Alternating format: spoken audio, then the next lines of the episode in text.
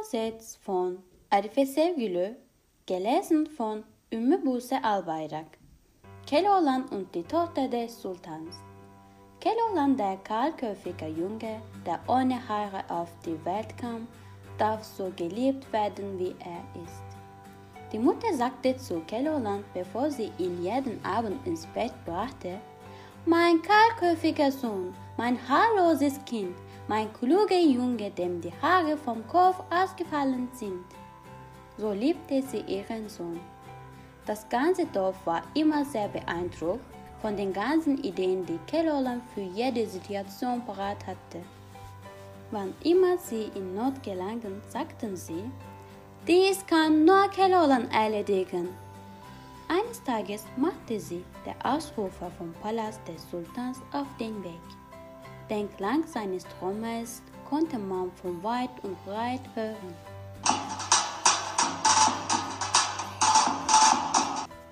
Hey Leute, hört mir zu. Der Sultan möchte einen Wettbewerb veranstalten, um für seine Tochter einen Bräutigam auszuwählen.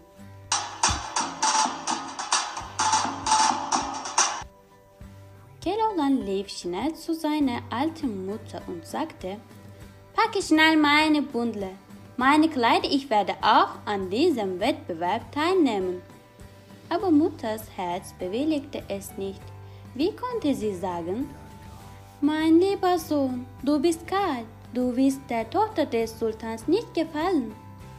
Sie behielt ihre Gedanken für sich und schweigte. Betrübt tat sie, was Keloğlan wollte. Am nächsten Morgen machte sich Keloğlan früh auf den Weg.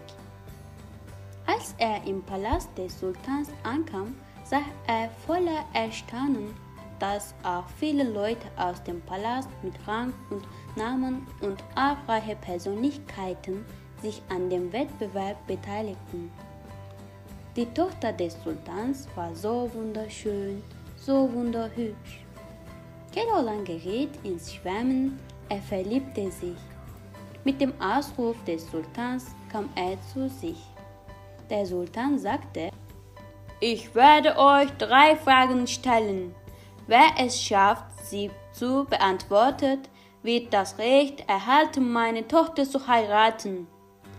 Viele Kandidaten waren überrascht, da sie dachten, das Wettbewerb bestünde aus Reiten, Schwertspiel, Spielwerfen.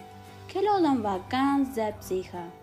Der Sultan fragte, wie viele Sterne gibt es im Himmel? Er herrschte lange Stille. Der Sultan unterbrach die Stille und wandte sich mit der Gewissheit, dass Keloğlan die Frage nicht beantworten könne, ihm zu und sagte, Sag du, Eskala, Junge, antworte du.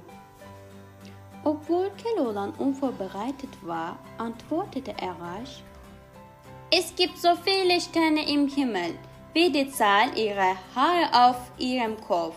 Die Zahl wissen Sie besser. Der Sultan schaute die Wesire an, die Antwort gefiel ihnen und sie sagten, die Antwort ist richtig, unser Herr. Die Tochter des Sultans war sehr beeindruckt von diesem klugen Jungen. Aber der Sultan war genervt. Er wollte nicht, dass seine Tochter diesen kahlen Jungen heiraten und fragte daher eine schwierigere Frage. Dann sage mir, wo der Mittelpunkt der Erde liegt.